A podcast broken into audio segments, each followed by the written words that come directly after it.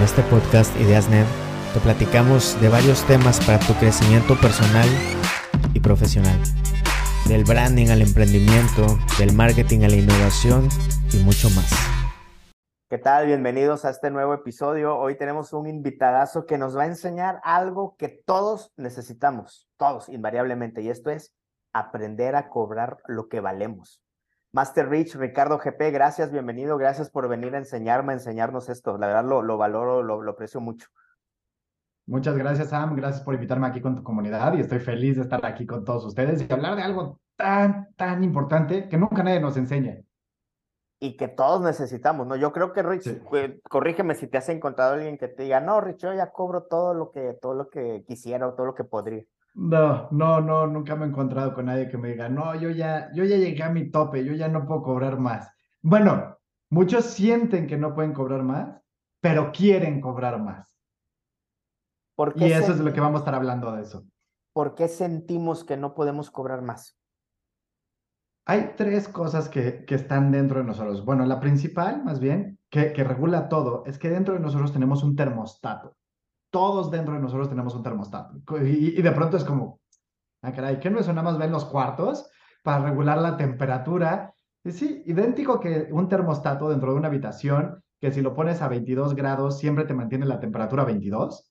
Si sube un poquito a 23, manda la orden de echar aire frío para bajarla a 22. Si baja un poquito a 21, manda la orden de echar aire caliente para subir a 22, ¿no? Regula la temperatura. Dentro de nosotros, todos tenemos un termostato financiero que regula cuánto sentimos que podemos ganar, cuánto sentimos que merecemos ganar. Y ahí es en donde te decía que hay tres factores que regulan esto, y son los tres que regulan nuestro termostato. Nuestros paradigmas, nuestros hábitos y nuestro sentido de merecimiento. Si no trabajamos en estos tres, va a ser imposible querer ganar más o querer eh, cobrar más por nuestros productos o servicios. Aunque todo el mundo llegue y nos diga, oye, pero es que lo que haces está muy barato, deberías de subirle un poco los precios. Sí, pero ¿qué crees? Cuando tú eres tu producto, no se trata de una cuestión lógica. No es nada más, ah, pues veo cuáles, mis- cuáles son mis costos operativos, cuáles son mis costos de vida y cuánto quiero ganar de utilidad y pues ya ahí pongo un número. Sí, pero de pronto nos damos cuenta que acabamos regateando con nosotros mismos en la parte de la utilidad y cada vez ganamos menos. Está fuerte esto que acabas de decir. Terminamos regateando con nosotros mismos. O sea, nosotros mismos nos estamos mutilando utilidades, por ponerlo en términos muy coloquiales, Rich. Así es, es como, oye, a ver, y, y esto es bien fácil, porque mucha gente ahorita va a decir, no, yo sí cobro lo que valgo, ta, ta, ta". A ver, ¿cuánto crees que vales? Piensa en un número, ¿cuánto crees que vales? Y todo el mundo aquí empieza a decir, no, yo valgo un montón, no, incalculable. Es que yo valgo muchísimo. A mí desde chiquito mi mamá me dijo que yo valía todo en el mundo. ¿Cuánto cobras? ¿Cobras todo en el mundo? ¿Cobras eso mismo que crees que vales? El tiempo que intercambias por tus servicios, el tiempo que le dedicas a trabajar, aunque siempre decimos, no, no intercambies tiempo por dinero, acabamos trabajando y acabamos dedicándole tiempo, ¿no? El tiempo que, que le metes a tu trabajo y los resultados que le ofreces a tus clientes corresponden a lo que deberías de estar cobrando. O de pronto, cuando das, cuando das los precios de tus productos, dices, debería haberle cobrado un poquito más.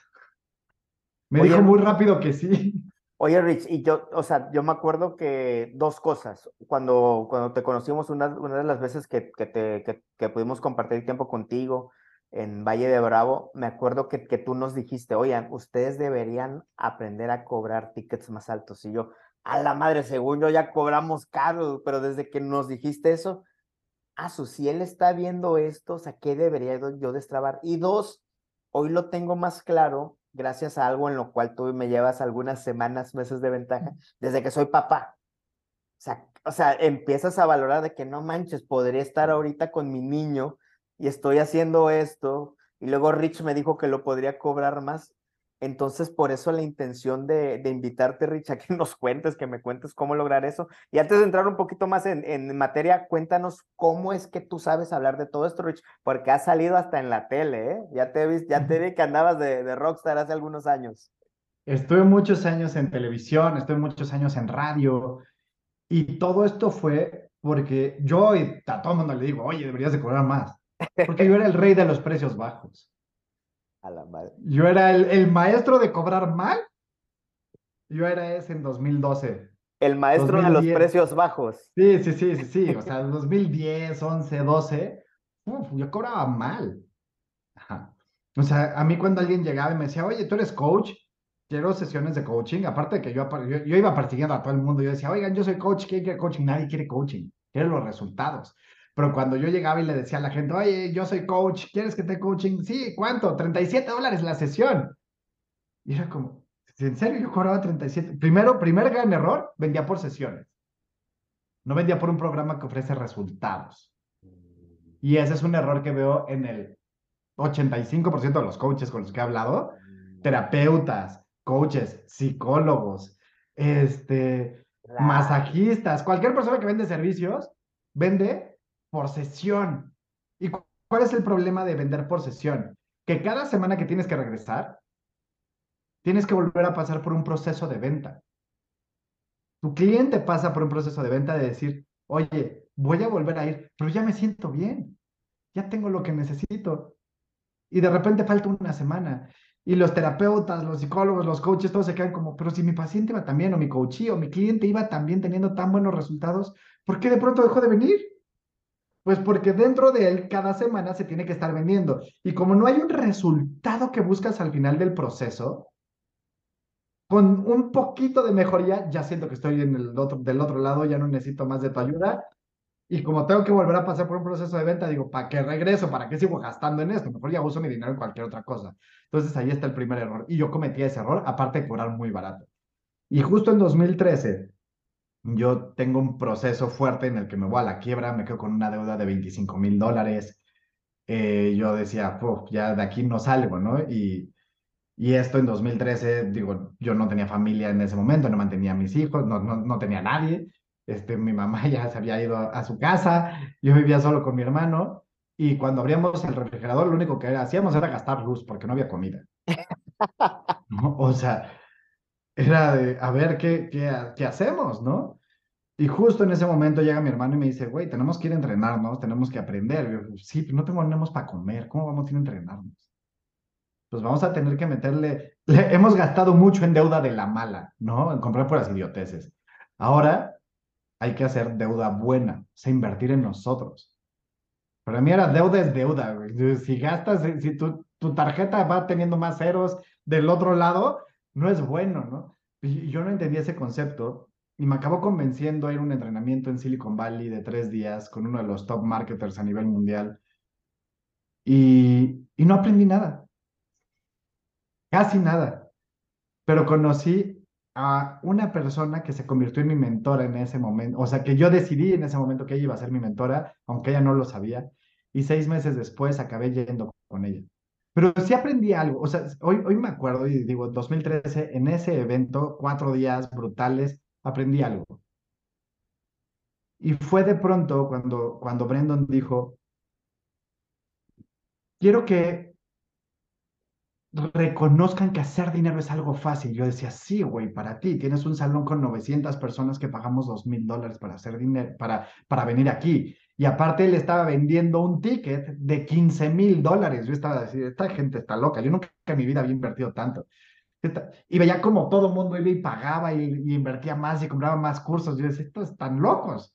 Hoy lo veo lo más normal, pero en ese momento era una locura eso. Y este, y dijo, hacer dinero es lo más fácil, porque hacer dinero se trata de solucionar problemas para otras personas. Y nunca en mi vida había oído eso. Y decía, entre más problemas puedas solucionar de alguien o le puedas solucionar un problema específico más rápido que los demás, más puedes cobrar por eso. Y de pronto dijo, a ver, es tan fácil hacer dinero que todo mundo conoce un millonario. Y ahí yo también me reí, dije, yo no conozco a uno ni en pesos, él hablaba en dólares, ¿no? En 2013 no conocía a nadie que tuviera millones. Y, todo mundo conoce un millonario. Es más, levanten la mano aquí, ¿quién conoce un millonario? Y de 900 personas, 898 levantaron la mano, solo mi hermano y yo no la levantamos. Y varios de los que estaban ahí ya eran millonarios. Yo le decía a mi hermano, güey, habla con el de al lado a ver si nos presta un amigo millonario o algo. ¿No? O sea, así como, sí, que nos preste a uno, a ver qué hacemos, o, él. Y dijo, si tú conoces a un millonario y te pones a platicar con él y detectas cuál es su problema y dedicas una semana a hacerte las preguntas correctas para ver cómo tú le podrías ayudar a solucionar ese problema, esa persona millonaria te va a pagar lo que quieras por solucionárselo. Y de cuatro días de un evento de marketing, y digo que no aprendí nada porque era muy elevado todas las cosas de marketing que estaba hablando, pero son cosas extraordinarias. Hoy lo voy y digo, ah, todo tiene sentido, pero ahí era el primer curso que yo iba. Pero eso me quedó marcado. Eso me quedó completamente marcado. Y después salió mi mentora, Mary Morrissey, y, fui, y, y, después fui a un entrenamiento de ella en Los Ángeles, me endeudé todavía más porque te digo, ese entrenamiento de, de Brendon, como que todavía no, no entendía cómo engranar las piezas para salir adelante y fui con Mary y acabé entrando en su, en su mentoría de 7.500 dólares. Yo en mi deuda de 25 se seguía manteniendo, yo cobraba 300 dólares por consultoría a una empresa. ¿No? O sea, era, era algo ridículo por la cantidad, por, por los resultados que ofrecía. Yo todavía no me atrevía a hacer ese cambio de switch de decir, te voy a cobrar por resultados. Brendan ya lo había dicho, pero para mí era como, sí, pero mi termostato financiero estaba fijado en 300 dólares, 300 dólares al mes. Yo por más que eh, veía empresas gigantescas, pum, siempre hacía algo para que me acaban pagando 300 dólares al mes. Cuando a todos los demás les pagaban miles y miles, yo siempre regresaba 300 dólares al mes. Porque mi termostato era lo que estaba regulado. Y aquí es medio raro porque todo el mundo decimos, oye, pero por un lado quieres más, entonces, es más, ponme aquí, ¿quién quiere más? Escriben ahí en el chat, en donde sea que estén viendo esto. Si estás viendo una grabación, un reel, lo que sea, pon ahí, ¿quién quiere más? Seguramente todos queremos más, lógicamente queremos más. Pero nuestra mente subconsciente nos dice, ¿pero a dónde vas? ¿Te lo mereces? ¿Crees que puedes con más? Esto es con lo que estás acostumbrado. Y es más, hagamos una pausa aquí. ¿Quién de aquí ha querido más? y de pronto va a recibir un bono, un aguinaldo, una paga extraordinaria, llega un cliente y te paga más y tenemos sueños, grandes sueños de qué vamos a hacer con todo ese dinero. Decimos, es que con ese dinero me voy a ir de viaje, voy a pagar mis deudas, voy a hacer ta, ta, ta. Y nos imaginamos un millón de cosas que podemos hacer con ese dinero extra que va a llegar a nuestra vida. Y llega ese dinero y ese día se rompe el coche. Se descompone el motor. Ese día hay una fuga en tu casa. Ese día, terminas en el hospital porque algo pasó, te rompiste una pierna. Y es como, wow, qué bueno que tenía ese dinero extra para pagar esos males.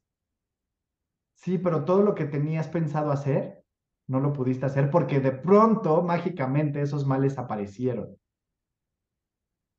Pero no pasaron mágicamente. Es nuestro termostato que nos está diciendo, ¿a dónde vas con ese dinero extra? O sea, es como que nos autosaboteamos, Rich. Exactamente, nos saboteamos. Nuestra mente nos está diciendo, tú no sabes manejar eso. Subiste la temperatura de 22 a 25 y tú fijaste la temperatura a 22. Entonces empieza a echar aire frío para regular la 22. Lo mismo pasa. Llega más dinero a nuestra vida, tenemos miles de planes, pero de pronto es como, no, no, no. Y te quedas exactamente en lo mismo y mágicamente regresas a la misma cantidad que estabas acostumbrado a ganar. ¿Por qué? Porque nuestro termostato nos está diciendo, tú no sabes hacer eso. Cuando yo escuché esto por primera vez, fue justo en 2013, cuando fui después con Mary Morrissey, y estoy hablando con ella y me dice, a ver, tú cobras 37 dólares la sesión. Primero, ese es el primer error. Segundo, no vender por sesiones. Segundo, 37 dólares, ¿estás loco o qué? Y yo queriendo justificar, porque cuando cobramos mal, queremos justificarnos, no, es que yo lo hago por servir a la gente y quiero ayudar al mundo. Ok, con tus 37 dólares, ¿cuánto puedes pagar de publicidad? Nada. ¿Cuánto puedes donar? Nada, porque apenas se me daba para vivir. Este, ¿Cómo puedes llegar con tu mensaje a muchas más personas? Puedes pagar plataformas para hacer un webinar y llenarlo y tener... No. Entonces no estás queriendo servir a la gente, te estás queriendo limitar entre más cobras, más puedes ayudar, porque yo tenía parte la, la visión de, Y, y, este, y aquí es en donde te digo que el termostato está regulado por nuestros paradigmas. Mi paradigma era, los que tienen dinero son malos, los que tienen dinero son corruptos, los que tienen dinero son abusivos, y, y, todas estas cosas negativas acerca de la gente que tiene dinero. Entonces mi termostato se mantenía en, pues yo vivo jodido porque los jodidos sí podemos ir al cielo. Somos buenos. ¿No? Somos los buenos. Y los ricos son los malos. O sea, si tienes eh, 500 mil dólares ya eres malo, pero si tienes 499 mil 999 eres bueno. No te vas a encontrar un dólar en la calle porque te vuelves malo. Así de absurda es nuestra mente en estos temas de dinero. No, pero cuando lo ponemos así es como, no tiene sentido. Y es claro, porque, porque realmente no tiene sentido estas creencias. Pero nos las, nos las creemos tanto, nos las inyectaron tanto desde que somos chicos, que son parte de nosotros, se vuelven parte de nuestra identidad. Entonces yo le decía a Mary, yo no puedo cobrar más de 37 dólares. Además, yo vivo en México y México vive en crisis. ¿No? Eh, los mexicanos no invertimos. Y esa era, esa era mi, mi creencia. Y era más bien porque mi burbuja no invertía en crecimiento personal. Pero claro que invertimos. Pero, pero yo tenía esta creencia y, y, fue tan absurdo el romperla que Mary de pronto me dijo, ok, ¿y tú qué eres? ¿Noruego? Yo, no, mexicano. No, no puede ser, eres alemán. Y yo, no, no, soy mexicano. Y me dijo, no puede aquí? ser. Si los mexicanos no invierten, ¿por qué tú viniste a un curso que cuesta dos mil dólares y fuiste a otro que cuesta otros diez mil dólares y estás por invertir siete mil quinientos dólares? Fue como, claro, no soy el único que hace esas cosas. Hay más gente dispuesta a hacerla, pero necesitas romper esa identidad. Mi identidad era, vivo en un lugar de crisis. Entonces, en lugar de ponerle yo la limitante a mis clientes, yo empiezo a creer en ellos. Y paso de cobrar 37 dólares a armar un programa de tres meses que ofrecía resultados específicos por 3 mil dólares. Y después por 6 mil dólares. Y después por 10 mil dólares. Y después por 15 mil dólares. El mismo programa porque yo me la fui creyendo y no, no fue, no fue, ah, hoy cobro 3 mil, mañana 5, no, no, no, fue, fue una progresión en donde yo me la iba creyendo y mi termostato se iba ajustando y una vez que mi termostato se ajustó en 6 mil, me atreví a cobrarlo en 10 mil y una vez que mi, termostato en 10 mil estaba cómodo, dije, ok, vamos a seguir incomodándonos. ¿Por qué? Porque la gente exitosa se pone siempre incómoda en pro del crecimiento. Nadie que sea exitoso se queda atorado en el mismo lugar. Porque si no, no creces, te quedas estancado y si te estancas, te mueres.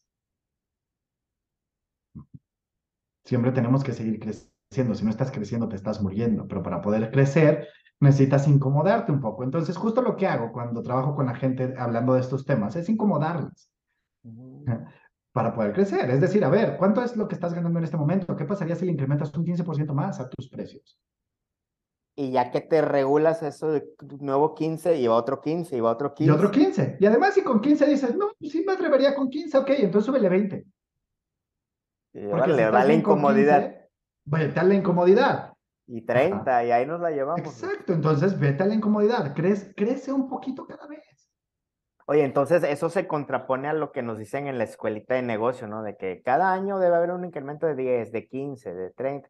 No, muévele, muévele. y, y, por qué? o sea, es que ese es uno de los temas más preocupantes, que la gente nos dice, no, es que ve cuánto cobra tu competencia chingue, ¿para qué voy a ver cuál es lo que cobra mi competencia? Yo no conozco las circunstancias de mi competencia. Yo no sé si mi competencia se está bajando los precios porque está muriendo de hambre. Yo no sé si mi competencia se está eh, bajando los precios porque tiene costos operativos ridículos, porque tiene un outsourcing en otro país que cobran muy poquito y su equipo no le, paga tres cacahuates. Yo quizás no tiene un equipo que mantener, entonces puede jugar con los precios. O quizás su termostato financiero está por, lo, por los suelos. Y entonces, como su termostato financiero está por los suelos, quizás su utilidad es mínima. Entonces, si yo me meto a jugar al juego de ver cuánto cobra mi competencia, siempre voy a perder. Y siempre estás asumiendo aparte. Exacto, porque aparte siempre va a haber alguien dispuesto a cobrar menos. Siempre va a haber alguien dispuesto a cobrar menos. Ajá, yo me acuerdo, eh, me, me, llamaron para dar una consultoría hace unos años en uno de los restaurantes más icónicos acá en Polanco, en la Ciudad de México un restaurante emblemático, para darle una capacitación a 300 camareros que trabajan ahí, tanto en banquetes como en, como en el restaurante. Y me llamaron primero para dar una, eh, una muestra a los cinco directores, cinco o seis directores, no me acuerdo cuántos eran, cinco o seis directores que estaban ahí. Y era una presentación de 30 minutos y habían llamado varias empresas para hacer esta presentación, para ver quién se quedaba con este, con este entrenamiento, que era algo muy grande, aparte era coaching a los directores, sea, era un proceso muy grande. Y cuando terminamos, me dicen, ok, queremos que tú seas. Votamos todos por ti, menos uno de recursos humanos. Y el de recursos humanos me habla y me dice, oye, pues es que yo no voté por ti porque eres el más caro. Que pues sí, pero todos votaron por mí y es por algo. ¿No? O sea, si me hubieras dicho que era una competencia de precios, no vengo y nada más te mando mi presupuesto y me dicen si les interesa o no les interesa. Pero bueno, pues vamos a jugar a la competencia de precios, yo no juego. Y todo el mundo está en esa competencia. Y todo el mundo está en esa competencia. Y me dicen, no, pero es que el segundo cobra un poquito más. Mejor no está en la mitad, pero está un poquito arribita de la mitad de lo que tú estás cobrando. O sea, tú casi te vas al doble. Bueno, pero quiero resultados. Esto es lo que yo hago. Yo no me voy a bajar de precio. Es que si te bajas un poquito el precio, no, no lo iguales. Bájate un poquito el precio. Le dije, no lo voy a bajar pues nos vamos a tener que ir con él, pues vete con él. Y en eso me habla el día siguiente, oye, ¿qué crees? Es que tu competencia ahora sí ya se bajó todavía más de precio. Ah, sí. Y dije, bueno, pues mi competencia está muy necesitada, vete, con ellos. No te preocupes, vete con ellos, no me voy a bajar de precio. Se fueron con ellos. A la semana me llamaron porque los habían despedido para irse conmigo. Uh. Me hablaron y me dijeron, ¿qué crees? Ya vinieron, dieron la primera sesión y todos se salieron vente tú. Y acabaron pagando doble porque sí le pagaron a él. Y luego me pagaron a mí lo que yo cobraba porque no me bajé nada. Entonces, nunca sabemos qué es lo que está pasando por la mente de la competencia. Además, vete a una marca de, de alto prestigio. Vete a una de las marcas top. ¿Compiten por precio? No. ¿Les interesa cuánto cobran los demás? Una bolsa, una bolsa de Louis Vuitton. 1.300 dólares. ¿Les importa cuánto cobran los demás? No, 4.000 dólares. No. Y los carros, ¿no? Los, la tecnología, o sea, no están en las guerras de precios, las, las marcas top. Exacto, no entran en la guerra de precios, pero de pronto nosotros decimos, oye, pero es que yo, yo, y aquí es en donde entra el ingrediente más importante. ¿Y yo quién soy? Para atreverme a, para hacer el Louis Vuitton de los consultores el Louis Vuitton de los coaches, de los terapeutas. Es que todavía me falta preparación. Es que todavía, y entramos en una esquizofrenia, no esquizofrenia, en una esquizofrenia, en donde tengo muchas excusas para estar diciendo, es que yo no puedo, es que yo no soy suficiente, es que yo no tengo los títulos, es que yo no tengo ta, ta, ta. ¿Qué crees? Siempre te va a faltar algo. Pero cuando empezamos a reconocer lo que está dentro de nosotros y empezamos a reconocer los resultados que ofrecemos, es cuando nos empezamos a creer. En el momento en el que yo hice eso, fue en el momento en el que hice mi cambio de chip y dije, ah, entonces podría cobrar mucho más. Oye, y esto se tiene que combinar con evidencias de que lo que estás ofreciendo se está cumpliendo, ¿verdad? Porque si no, caes en la trampa de vender humo. Exacto. Y, y mira, eso me pasó a mí vendiendo consultorías. Eh, y, esto era lo que me pasaba de 2010 a 2012, 13. Y curiosamente, cuando le vendía a empresas, me atrevía a cobrarles más. Cuando le vendía a personas uno a uno era cuando me bajaban los precios muchísimo. Pero cuando le empiezo a vender a empresas, eh, me empiezo a sabotear. ¿Cómo? Y no me gustaba a mí ir a vender. Porque cuando yo iba a vender, yo decía, es que si a mí me pones enfrente del grupo, fue, yo soy buenísimo, yo entrego, ta, ta, ta. Pero cuando voy a venderme a panico y acabo saboteando la venta. Y siempre decimos, es que a los vendedores les da miedo el rechazo. No, y sí, ese es el miedo más natural, en donde pues, se siente bien feo que te digan que no, porque tú estás poniendo todo ahí, todo tu corazón y tu alma a la hora de vender. Se siente bien feo que digan que no. A mí me daba más miedo que me dijeran que sí. ¿Por qué? ¿Y ahora cómo porque le hago? Si me, porque si me decían que sí, yo llegaba y prometía un montón de cosas. y ahora, y ahora toca cumplirlas. Yo decía, y la madre, ¿y si no puedo? Y, si no, y, ayer en donde me daba el miedo de, y si no soy suficiente de yo darle los resultados que le estoy prometiendo, pero ahí es en donde tengo que tomar toda la evidencia y decir, a ver, si lo estoy ofreciendo es porque ya lo he hecho con otros clientes. ¿Y qué pasa con los que están empezando? ¿Los que están empezando también pueden empezar así? Sí. ¿Por qué? Porque en la mayoría de los casos, nosotros somos nuestro avatar evolucionado. ¿Qué quiere decir esto? Vamos adelante. Yo empecé a hacer ese, ese cambio porque yo me la creí, porque yo lo empecé a hacer dentro de mí. Yo yo subí mis precios en algún momento. Yo, yo era esta persona quebrada que salió de la quiebra, que en menos de tres meses pagó el primer curso a los 7.500 dólares de Mary porque empecé a hacer todo lo que mi mentora me dijo. En seis meses estaba libre de deudas, estos 25.000 dólares ya los había liquidado porque empecé a seguir todos los pasos, empecé a cambiar mi mentalidad, empecé a aprender sobre estrategia de precios, empecé a entender la psicología de los clientes, empecé a entender cómo juegan los precios en nuestra vida y empecé a crecer y empecé a cambiar y, y, y, hubo un cambio más importante que hice y fue entender que tenemos el tipo de cliente que somos. Tenemos el tipo de cliente que somos. Exacto. Y, y, eso lo aprendí también a la mala.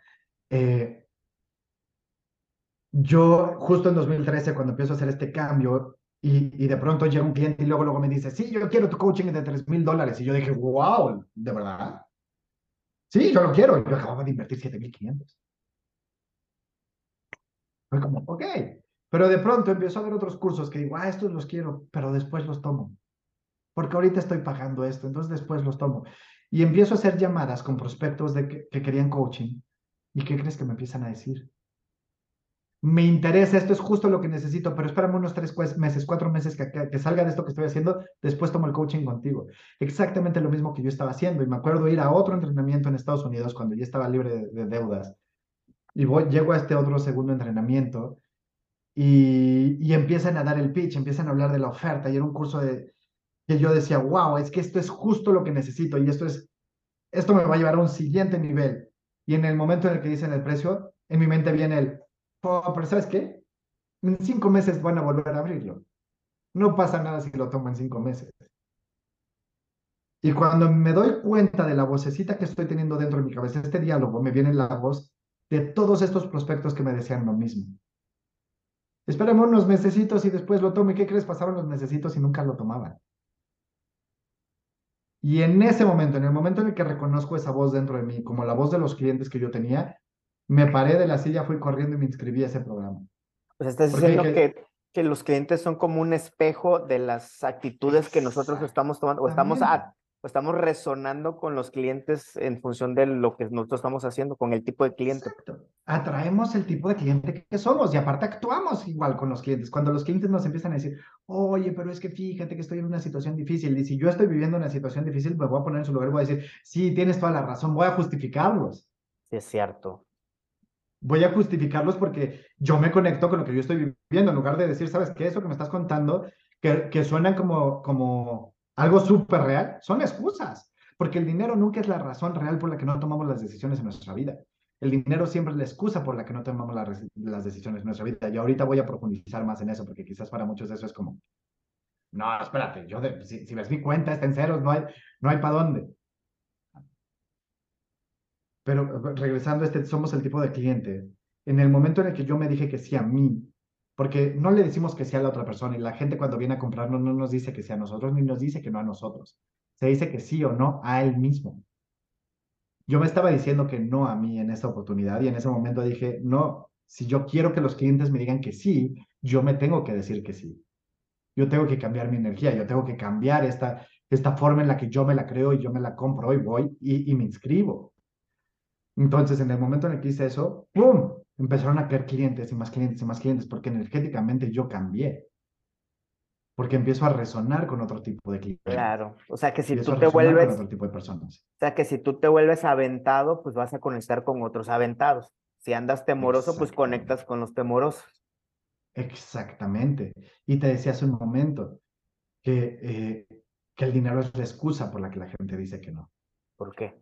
Y cuando llegó Mary y me dijo, ok, Ricardo, oye, pues quieres hacer este programa, son 7.500 dólares. Yo le dije que no. O sea, yo le dije a Mary, por supuesto que me encantaría hacer ese programa, pero no hay forma, no hay dinero. Si quieres te enseño mi estado de cuenta, debo 25 mil dólares, mis tarjetas están llenas. Me dijo, ok. ¿Esto es algo que amarías? Sí. ¿Esto es algo que necesitas? Sí. Ok ya sabes qué pasa cuando tú haces las cosas a tu manera. Tienes una deuda de 25 mil dólares. Ahí está la cuenta, ¿no? Sí. Y me dijo, ¿qué, ¿qué necesitas? Y yo, dame tres meses, en tres meses. Me dijo, ¿tres meses? ¿En serio? ¿Cómo estabas hace tres meses? Yo, igual de jodido. Ok, en tres meses vas a estar peor. Porque aparte vas a tener en la cabeza este, Puf, tenía la solución y no la tomé. Con tres meses no lo van a solucionar, un año no lo va a solucionar. ¿Qué va a hacer? Lo va a empeorar porque vas a seguir trabajando a tu manera. Y tu manera es la que te trajo hasta acá. Ahora, no es que tú no puedas generar este dinero. Es que en este momento no sabes cómo generar ese dinero. Y es que le tienes miedo a los números. Le dije, no, los números no me dan miedo. Dijo, no, sí te dan miedo. ¿Qué pasaría si cobrarás 3.000? Estábamos en esta plática de los 37 a los 3.000. Y le, dije, no, no puedo. Hay que entender que el dinero son números. Pero el dinero te ha hecho daño. ¿cuál es tu relación con el dinero? Le dije, nunca lo he tenido. Y, y siempre veía el dinero como algo inalcanzable, como algo difícil, como algo que pocos podían tener. Y yo no era lo suficientemente bueno para tenerlo. Y cuando lo tuve, porque cerré un contrato con la refresquera más grande de, del mundo, le di coaching a los directivos en México, di un curso de ventas y cuando tuve más dinero fue cuando me quedé con la deuda de 25 mil dólares. Que, que, que cuando más dinero tengo, más rápido lo pierdo. Y ese era exactamente el patrón de mi papá. En cuanto mi papá tenía dinero, pum, ese día perdía todo el dinero, se gastaba todo en dos segundos. Mi papá era, el dinero era para disfrutarse, pero lo disfrutaba tanto que al segundo día de tener dinero ya no había dinero. Pero acababa. Y esos eran mis paradigmas. Yo, me había, yo había heredado esos paradigmas de mi papá. Y él los había heredado de mis abuelos. O sea, yo estaba usando mi cerebro en 2013 con una mentalidad que venía de 1930. Es como si hoy quieres usar tu computadora que tienes ahí con el mismo programa operativo de cuando salió la primera Mac de Steve Jobs. Ya no funcionaría. Es más, acabo de sacar una tablet que compré en 2013 y la compré en segunda mano en una casa de empeño porque no tenía dinero para comprarme una. Y dije, ay, voy a ver si funciona. La formateé, le borré todo, la volví a iniciar, no podía descargar ningún solo programa, porque 10 años después esa tecnología es obsoleta. Y yo, y esto es real, la saco, aquí la tengo, ¿no? O sea, la aprendí hace dos días. Y dije, wow, ya no sirve y es una tecnología. Bueno, yo la compré en 2013, pero seguro tenía un par de años más porque pues era de una casa de empeño, ¿no? Eh, pero yo estaba manejando mi mente, yo estaba manejando mi vida con una tecnología de 2000, de, perdón, de 1930, de mis abuelos, una mentalidad de escasez completa, en donde entre más dinero tienes, más rápido lo pierdes, más malo te haces, más... Entonces, cuando Mary me dice, ¿tú le tienes miedo a los números? Porque el dinero te ha hecho daño, yo digo, sí. Y hasta que no sanes tu relación con el dinero, no vas a atreverte a cobrar más. Wow. Hasta que no cambies estos paradigmas de que entre más tienes, más gastas, más rápido lo pierdes, más endeudado te vas a quedar. A mí me daba miedo, yo dije, sí, ahora, si cuando tuve más dinero fue cuando me quedé con una deuda de 25 mil, imagínate que agarro un contrato más grande y ahora quedo con 50 mil de deuda. Me daba pánico eso. Eso era lo que yo sentía que iba a pasar. Porque los patrones se repiten a menos de que aprendas a romperlos y yo no sabía romperlos. ¿Y cómo lo rompes? cuando me doy cuenta que esos paradigmas son absurdos. Y empiezo a decir, a ver, empiezo a identificar cuáles son las ideas, cuáles son esos paradigmas que están regulando hoy mi vida. ¿Cuáles son estos paradigmas que, eh, que cuando yo pienso sobre dinero, qué pasa cuando tengo dinero? ¿Qué pasa cuando yo abro mi cartera y veo dinero? ¿Qué pasa cuando la abro y no veo nada de dinero? ¿Qué pasa cuando voy y me compro algo? ¿Qué pasa cuando voy y me compro algo que quiero que cuesta mucho, que según mi, mi límite de dinero eh, cuesta mucho? Y, te das cuenta que, que el dinero crea emociones. El dinero está cargado de emociones. Y cuando te empiezas a dar cuenta que todos decimos, quiero dinero, ¿y qué crees? No es cierto, no quieres dinero. Nadie quiere ser rico como Pato y tener una alberca de dinero. A ver, aviéntate, te vas a descalabrar si te avientas en una alberca de monedas. Te vas a romper un hueso. Ahí. Nadie quiere dinero acumulado. Quieres lo que el dinero te da. Quieres sentirte de una forma. Exacto, y cuando empezamos a decir, a ver, es que no es cierto, no quiero dinero, quiero la libertad, quiero poder viajar, entonces no quiero dinero, quiero viajar. Cuando me doy cuenta que quiero definiciones diferentes y empiezo a cambiar mi, mis definiciones y empiezo a cambiar mi identidad, ¿quién soy yo con dinero? Porque cuando empiezo a decir es que el dinero hacia la gente mala, ¿qué crees que hace tu mente subconsciente? Tu mente subconsciente es la que manda. Tu mente consciente dice quiero más dinero, pero tu mente subconsciente dice no es cierto, porque la gente con dinero es mala. Entonces tu mente subconsciente te protege y tu mente subconsciente dice no, tú no quieres ser malo, por lo tanto, tú no quieres de más dinero. No quieres una deuda de 500 mil. Exacto. Tú quieres seguir siendo una persona buena y las personas buenas no tienen dinero. te está protegiendo, ¿no? Te, te protege. Exacto. Hasta que empiezas a decirle, no es cierto, ¿qué crees? Entre más dinero tengo, más bueno me hago porque puedo donar más. ¿Cuál fue el primer cambio que yo hice? Oye, Rich, pero antes, antes que se me olvide, fíjate, hace poco leí un libro de neurociencia que precisamente han demostrado eso, que, el, que, el, que la parte subconsciente o la mente subconsciente ya decidió antes, incluso de tu parte consciente, o sea, en el cerebro se activan las respuestas antes de que tú las estés pronunciando, las estés viendo, o sea, sí te rige el subconsciente, o sea, eso lo está demostrando la neurociencia, o sea, no, no, es, no es rollo, pues no es un tema rollo, esotérico ni nada. No, no, no, está más que demostrado. Nuestro neocórtex y nuestro, y, y nuestro córtex frontal son nuevos, tienen pocos años de evolución y está más que demostrado que el, el 90-95% de nuestro día lo maneja nuestra mente subconsciente, lo hacemos en piloto automático.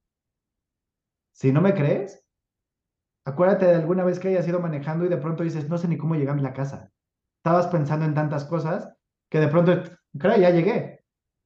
Porque andas en piloto automático. Lo hacemos en piloto automático, vivimos la mayor parte de nuestra vida en piloto automático. Como si estuviéramos en trance, ¿no? Exacto, pero de pronto queremos tomar decisiones con nuestra mente consciente, pero nuestro subconsciente ya nos dijo, no es cierto.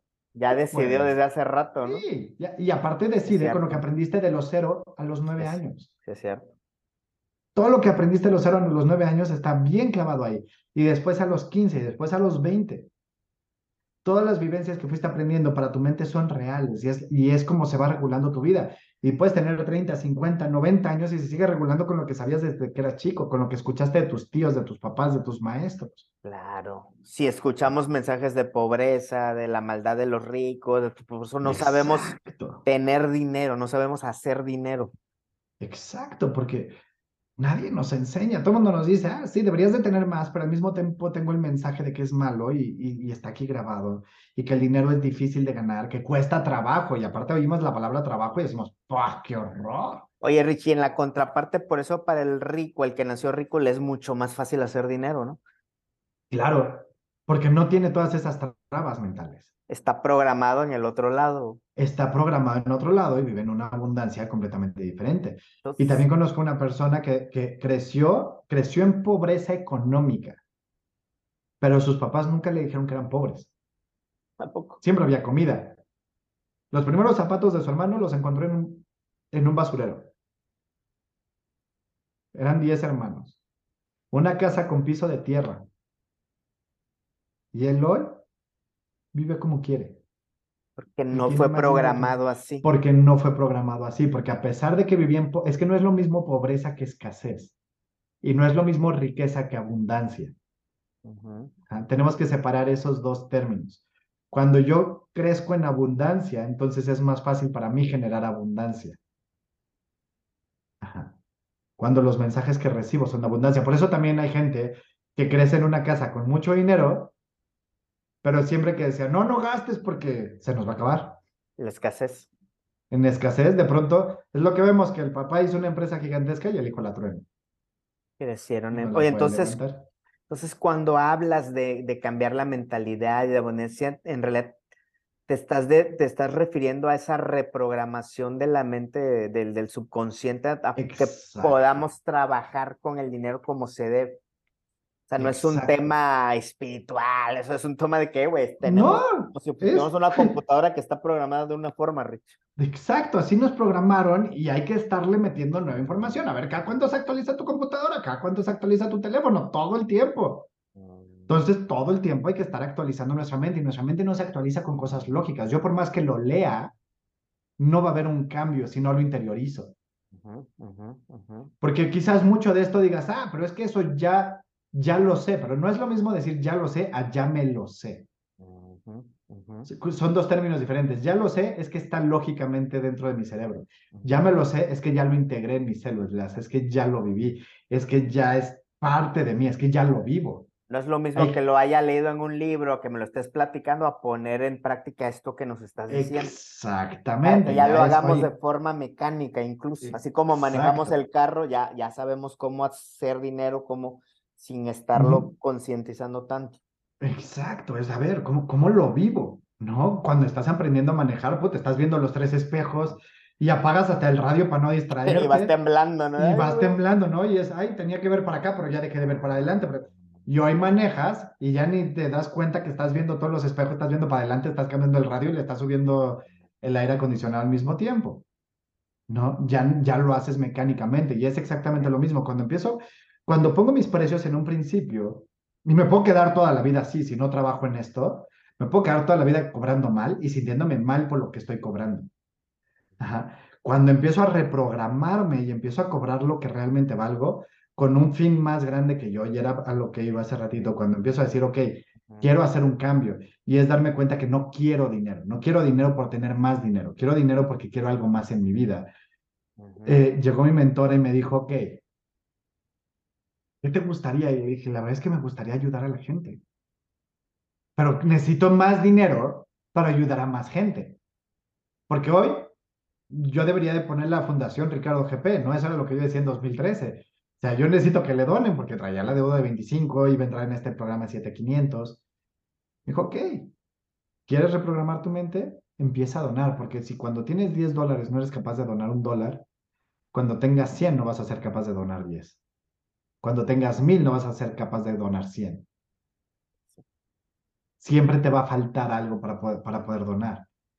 Entonces, cuando yo generaba 300 dólares, empecé a donar el 10%. Y curiosamente, de estarme quejando que no me alcanzaba con 300, de pronto tenía tanto dinero que incluso podía ayudar a alguien que tenía menos que yo. Me alcanzaba para ayudar a alguien más. Y ese se convirtió en un motor. Dije, ok, pero con 30 apenas si puedo ayudar a alguien.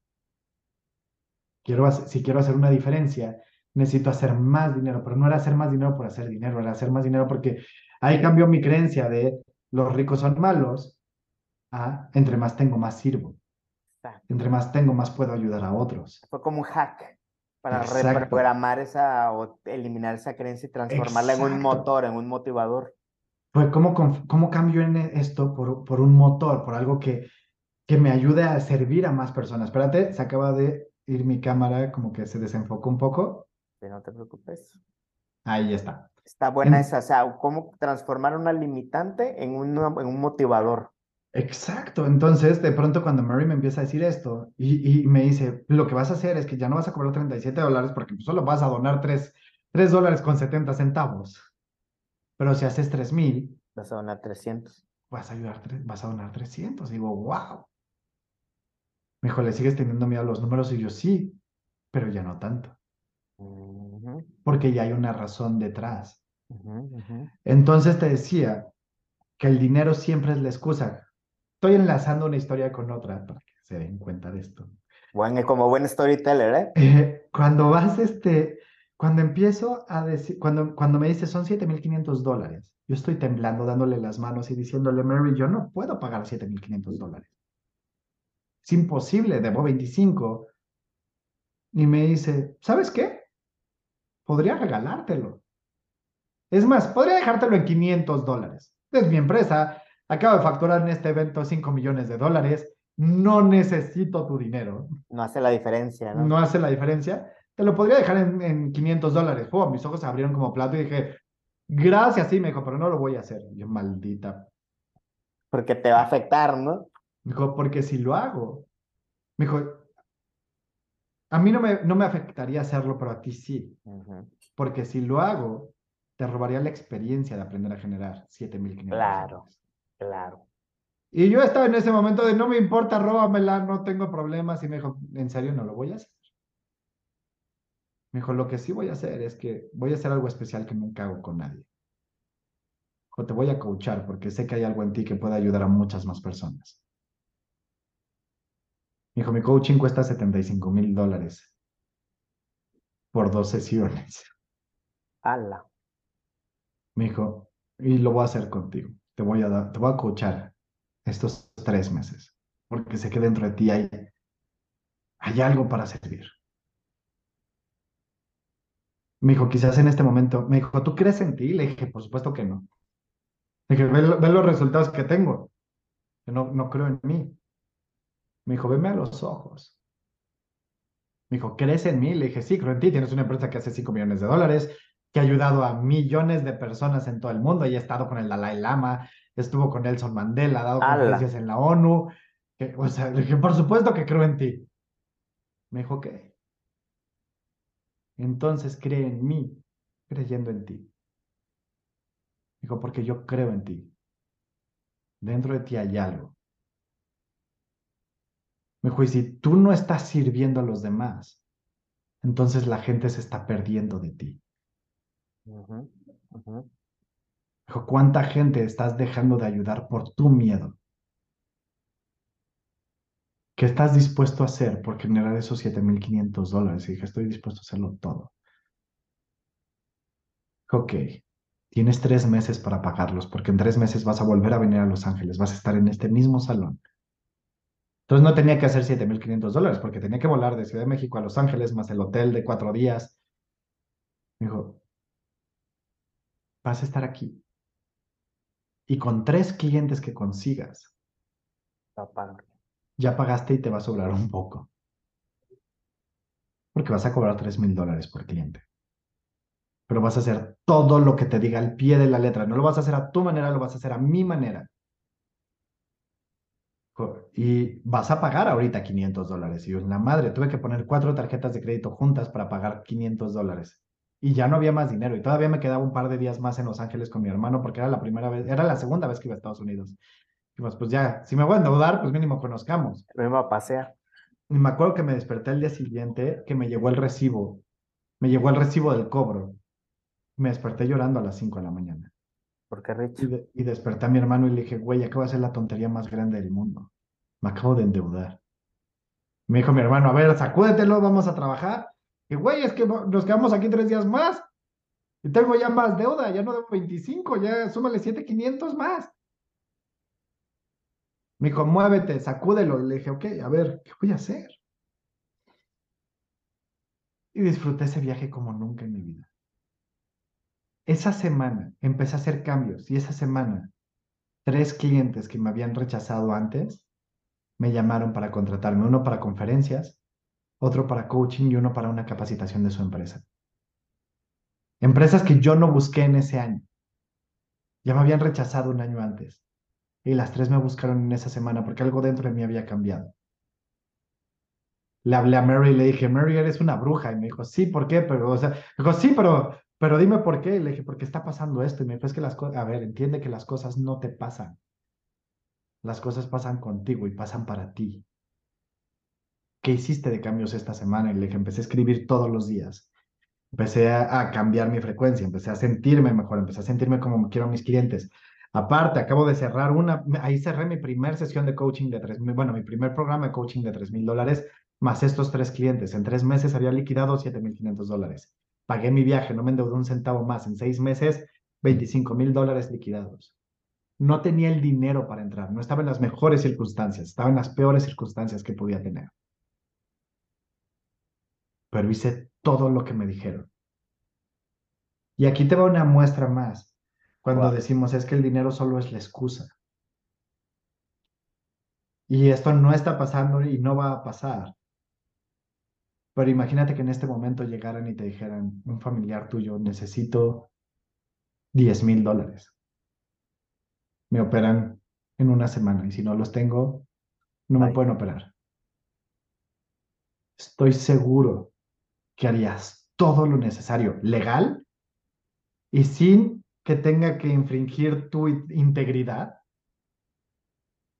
Harías todo lo necesario para conseguirlo y lo conseguirías. Claro. Porque el dinero, y, y ahí es cuando decimos, no, pero es que es una circunstancia extrema. ¿Por qué, ponen, ¿Por qué tenemos que llegar a circunstancias extremas para atrevernos a hacer todo? Ahí se nos destapa las, las, ahí destrabamos los, los paradigmas que traemos con esas. Exacto. O sea, no deberíamos llegar a esas, a esas situaciones extremas, Richard, lo que quieres decir, se puede trabajar. No tenemos, no tenemos que llegar a esos extremos para liberarnos y decir, voy a hacerlo todo, voy a apostar por mí, porque cuando apuesto por mí es una apuesta segura. Oye, ¿cuánto tiempo llevas sin unas vacaciones? Porque dices, es que no tengo dinero y las pospones y las pospones. porque las vacaciones no son una necesidad primordial hoy en tu vida? Porque en el momento en el que descansas, abres tu mente y ¡pum! te mueves de lugar y logras lo que quieres. La calidad de tu trabajo depende de la calidad de tu descanso, pero nunca nos atrevemos a descansar. Porque decimos, no, es que yo soy emprendedor y cuando, si yo bajo el switch, se baja el switch de la empresa. ¿Y?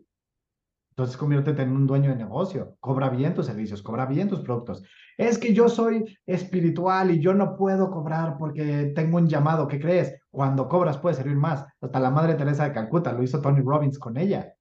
La Madre Teresa de Calcuta, todo el mundo se acercaba y le pedía fotos y fotos y fotos y ella se decía, yo ya tengo cierta edad, ya, ya me cansé de, de estarme tomando fotos con todo el mundo.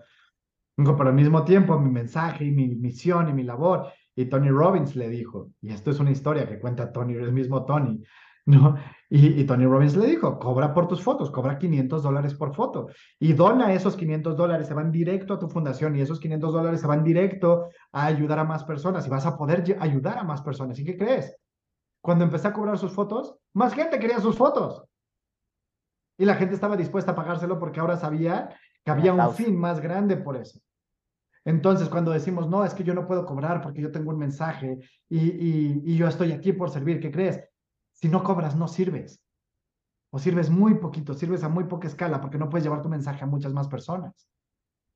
Entre más cobras, más puedes servir y puedes llegar a muchos más y puedes ayudar a, a muchísimas más personas, puedes impactar al mundo porque tienes más recursos. Puedes crear tu podcast, que puede ser gratis a todo el mundo porque no necesitas ese dinero y puedes dedicarle tu tiempo a servir a otras personas. Puedes donar más. El dinero y la espiritualidad no están peleadas. El dinero y servir no están peleados. Tenemos que romper también esos paradigmas que desde chicos nos han dicho, no, es que el enseñar tiene que ser gratis, el servir tiene que ser gratis. Dile a Harvard, si enseñar tiene que ser gratis. Claro, al TEC, a todas las universidades. A todas las universidades. Oye, Richie, hablando de eso, ¿has preparado? Ya eras coach, ya has tenido cursos, mentorías de esto y estás preparando algo. ¿Quiénes necesitamos aprender esto, Rich? Porque, porque ahorita, mientras tú hablabas, oye, pues veo que los doctores, los consultores, los diseñadores, los financieros, todos necesitamos aprender esto, porque ahí eh, no estamos conscientes de esas limitantes, de estas trabas que dices y lo tengo bien claro, hace poco el eh, Freddy Vega, el, el, el, creador de Platzi, subió un video que, que, eso, que, que, hablaba sobre cómo los ricos, por qué son ricos los ricos, y, y mostraba algunos experimentos de que algunas familias les quitaban todo, que pierden todo el dinero, en poco tiempo vuelven a recuperar o a hacer más lana.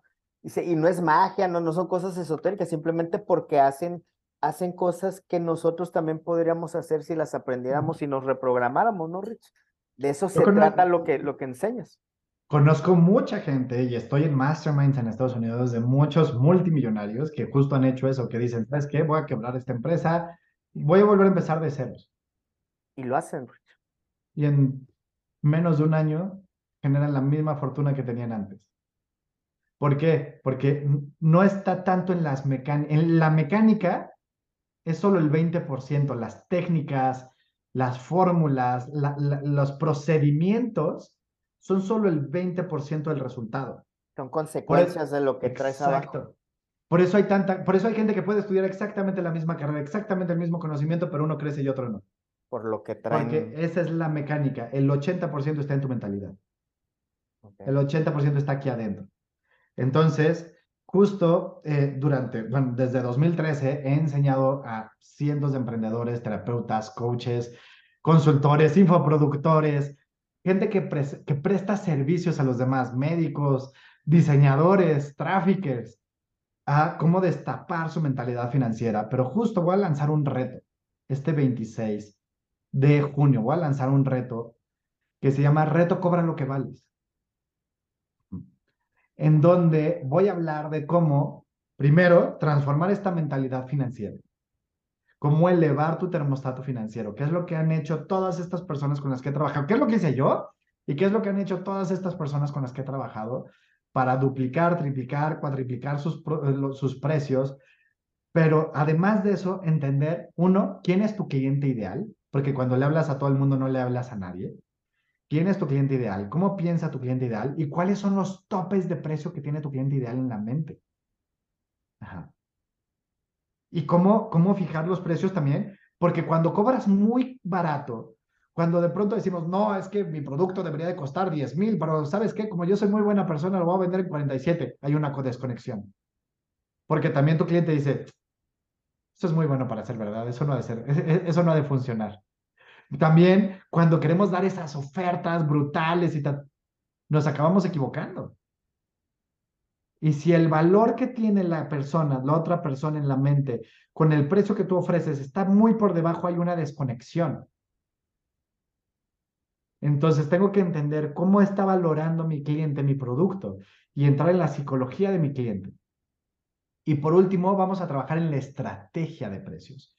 Porque también se vale de repente decir, oye, ¿sabes qué? Es que yo estoy creando una pirámide de valor en donde tengo varios productos aquí debajo, en donde tengo otros productos aquí en medio, otro, tengo otros productos y me voy haciendo más exclusivo. Y entre más exclusivo soy, más puedo cobrar por mis productos. Entonces, ¿vale tener productos de bajo costo? Sí. Siempre y cuando sea con una estrategia para atraer a más gente, para llevarlos a tus productos de más alto costo. Como una base de la pirámide, ¿no? Exactamente. Ajá. No tengo, no, no necesariamente voy a empezar con un producto de 50 mil, con un producto de 10 mil o de 15 mil. Pero puede empezar aquí abajo. Puede empezar con otros productos. Masivo. Exacto. Y aparte ahí también sirvo a más personas. Claro. En diferentes etapas también. En diferentes etapas de su proceso. Ajá. Y con diferente cercanía a mí. Ajá. Entonces, bueno, de eso voy a estar hablando 26, 27, 28 y 29 de junio. Van a ser cuatro clases completamente gratis. Este reto está diseñado así, paso a paso. Vamos a hablar 45 minutos, una hora, de, de, cómo ir transformando, cómo ir transformando todo esto que quieres, porque esto se trata de crear el negocio y la vida con la que sueñas. El negocio y la vida con la que sueñas. De eso se trata esta vida, de cómo diseñar y cómo crear el negocio y la vida con la que sueñas. Porque no se trata nada más, ah, pues ya tengo un negocio poca madre, pero puta, soy, soy un esclavo de mi negocio. O sea, toda esta gente, y, vemos un montón de memes hoy en Instagram y en Facebook y en todos lados que dicen, ja, ja, ja, cambié mi, mi trabajo de, de 40 horas a la semana por un trabajo de 24 7 y ahora soy un esclavo de mi trabajo. ¿Por qué? Antes salía a las 5, ahora salgo a las 12 de la noche. Sí. es que no tiene que ser así. Cuando creas el negocio y la vida con la que sueñas, están entrelazados. O sea, le urge a los emprendedores venir a este reto.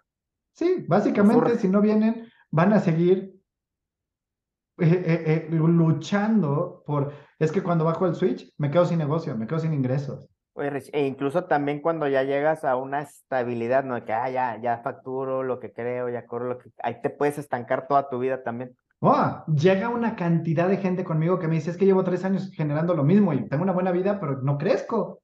Ya metí más gente en el equipo, ya meto más publicidad y no crezco porque ya llegaste a tu límite de tu termostato financiero. Hay que regularlo nuevamente porque, ¿qué crees? Mucha gente dice, es que yo lo que quiero es estabilidad.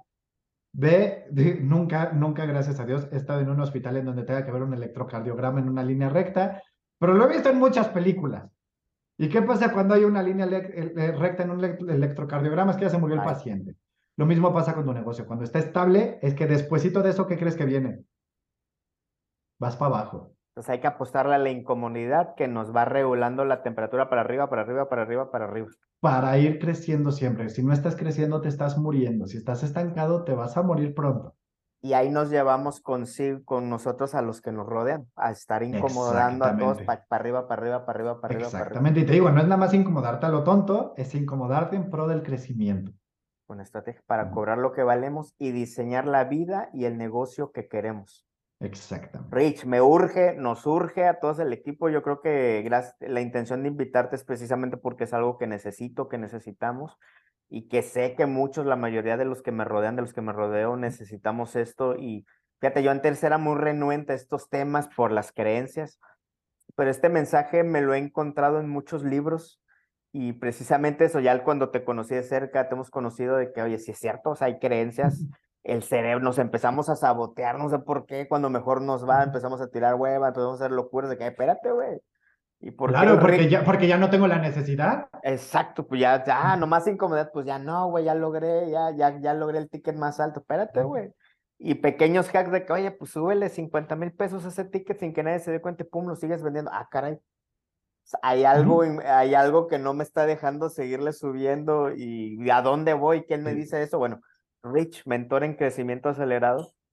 Justo cuando yo subí de, de, de 10 mil a 15 mil dólares, mis procesos de coaching fue en una plática con otra persona que me dice, oye, y wow, ¿cómo vendes en 10 mil, no? Le dije, pues súper fácil. De hecho, de cada 10 personas con las que hablo para un proceso de coaching, 9 me compran. Me decía, entonces está mal tu precio. Primero se, primero se impresionó. Dijo, es que no conozco muchos coaches que cobren lo mismo que tú. Pero cuando le dije que todo mundo cerraba, dijo, entonces quiere decir que deberías de estar en 15. Y esa plática fue como, a ver. Claro, te van a comprar menos, pero tu revenue se va a disparar. Claro. Y, y, y, fue, fue tal cual, y la gente sigue diciendo que sí, la gente sigue buscándolo y sigue diciendo, oye, ¿sabes qué? Es que yo necesito esto. ¿Qué nos vas a enseñar entonces en el, en el reto? ¿Nos vas a enseñar a, quitar los paradigmas? A transformar nuestra mentalidad financiera. Es más, clase 1, transforma tu mentalidad financiera. Clase 2, cómo conocer a tu cliente ideal y cómo entrar en la psicología de tu cliente ideal, cómo ver cómo él nos valora. Clase 3, entender la psicología de los precios y la estrategia de precios. Y la clase 4 es, ya que trabajé con todo eso, cómo yo me convierto en la persona que se la cree, mi cliente ideal y en quien fija los precios de su negocio. ¿Cómo creo una estrategia para mí? Perfecto, Rich. Pues el compromiso que ahí vamos a estar, lo necesitamos y que quien nos esté escuchando, nos esté viendo esto, este, pues es momento de ir a dar un siguiente paso. A lo que te entiendo es, independientemente del nivel en que estemos, si estás en deuda, si estás en yendo, siempre hay más para arriba y es un tema de ir a, hackear el sistema operativo. Exacto. Como te decía, yo subí de 10 a 15, ya sin deudas, ya sin nada, o sea, siempre hay, un, siempre hay un siguiente nivel para nosotros. Siempre hay un nivel en donde puedo elevar mi termostato y decir, voy más para brillar.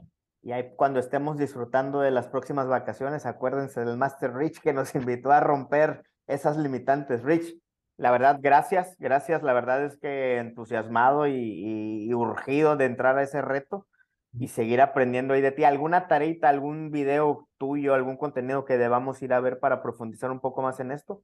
Claro que sí, justo todos los miércoles estoy en vivo hablando de la mentalidad de los emprendedores y cómo estamos. Y en mis redes sociales, ahí en Instagram, en arroba rich.gp en Instagram, ahí estoy subiendo diarios, está subiendo contenido. Estoy hablando de los errores de los vendedores, estoy hablando de los errores de los emprendedores, estoy hablando de cómo solucionarlos, porque no se trata nada más de decir cuál es el error, sino cómo solucionarlos, qué es lo que pienso el dinero, cómo pienso el dinero. Estoy hablando de varios de estos temas hay varios shorts ahí que pueden encontrar y en mi YouTube, si buscan en YouTube Ricardo GP, ahí les salgo yo y estoy dando también muchísimos videos un poco más largos, de 20 minutos, con muchas herramientas sobre cómo transformar esta mentalidad que muchas veces nos está estancando. Perfecto. Rich, pues muchas gracias. Y ahí nos vemos para seguir aprendiendo y ahí te invitamos algo cuando vayamos subiendo los tickets, ¿eh?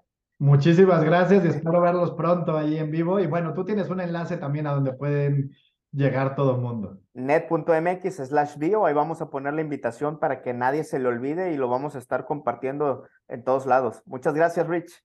Muchas gracias, nos vemos. Hasta luego, bye. Si esto que escuchaste fue valioso, te invitamos a suscribirte a nuestro newsletter semanal y a seguirnos en todas nuestras redes sociales. Somos Net agencia de diseño y te saludamos desde Monterrey, México.